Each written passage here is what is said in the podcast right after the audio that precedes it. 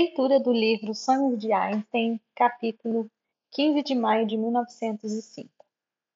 Imagine um mundo em que não há tempo, somente imagens.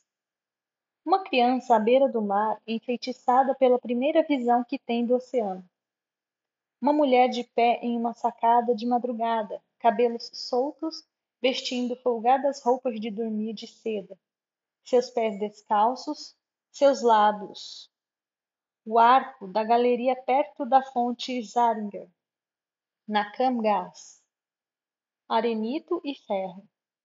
Um homem sentado na quietude de seu estúdio, segurando a fotografia de uma mulher. A dor no olhar dele. Uma águia pescadora emoldurada no céu, as asas abertas, os raios do sol perfurando suas penas. Um menino sentado em um auditório vazio, seu coração em disparada como se estivesse no palco. Pegadas na neve em uma ilha no inverno. Um barco na água à noite. Suas luzes tênues na distância, como uma pequena luz vermelha no céu negro. Um armário de remédios trancado. Uma folha no chão no outono, vermelha, dourada e marrom, delicado uma mulher agachada esperando entre arbustos, próximos à casa do ex-marido, com quem precisa conversar. Uma chuva leve em um dia de primavera, em um passeio que será o último passeio que um jovem fará no lugar que ele ama. Poeira em um peitoril de janela. Uma pilha de pimentões na Market Gas, amarelos, verdes, vermelhos. Matterhorn o pico todo branco, cujas pontas forçam passagem para dentro do sólido céu azul. O vale verde e os chales dos lenhadores. O buraco de uma agulha.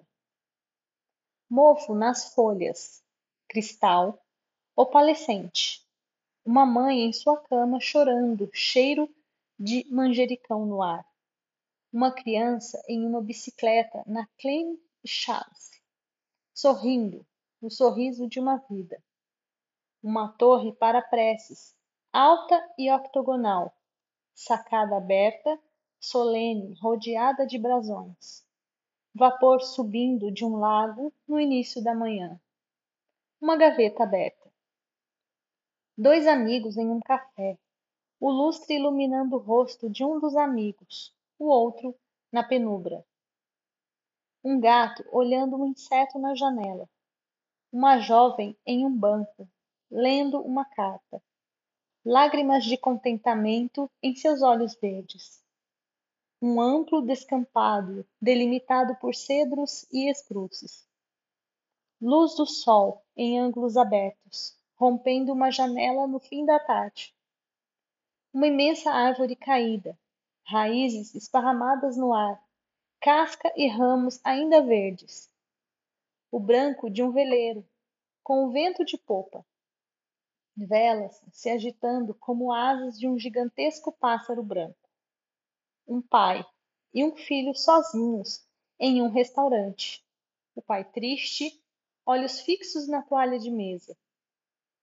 Uma janela oval de onde se avistam campos de feno, uma carroça de madeira, vacas verde e púrpura na luz da tarde. Uma garrafa quebrada no chão, líquido marrom nas fissuras do piso. Uma mulher com os olhos vermelhos. Um velho na cozinha preparando o café da manhã para o neto. Um menino à janela com os olhos fixos em um banco pintado de branco. Um livro surrado sobre uma mesa ao lado de um abajur de luz branda o banco da água quando quebra uma onda, erguido pelo vento. Uma mulher deitada no sofá, cabelos molhados, segurando a mão de um homem que nunca voltará a ver. Um trem com vagões vermelhos. Sobre um grande ponte de pedra, de arcos delicados, o rio que, só, que sob ela corre. Minúsculos pontos que são as casas à distância.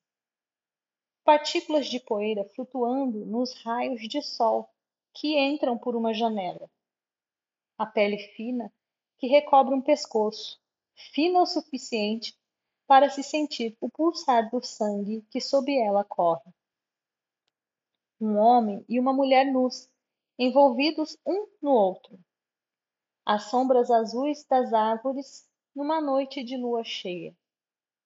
O topo de uma montanha com um vento forte, constante.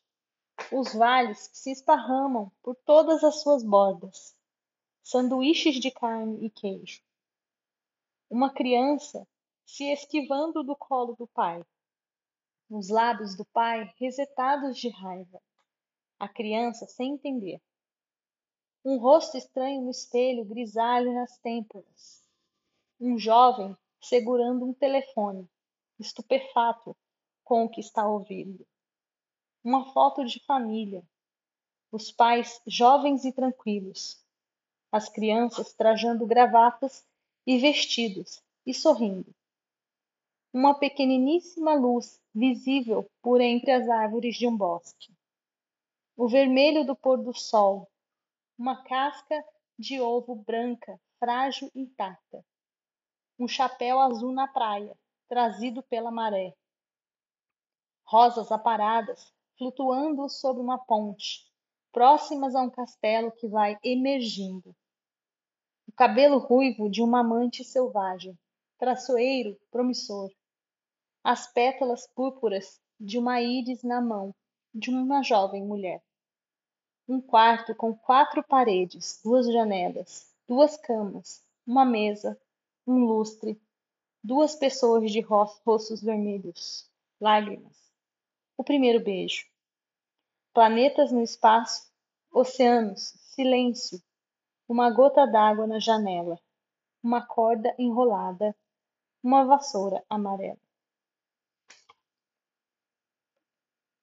esse episódio nos faz pensar sobre instantes, sobre o que na verdade a gente tem são instantes, que ligam um instante ao outro. Se você observa uma cena de um filme, ele nunca é contínuo, ele é gravado por imagens. São sequências de imagens em que essa, essa sequência de imagens constrói uma trajetória.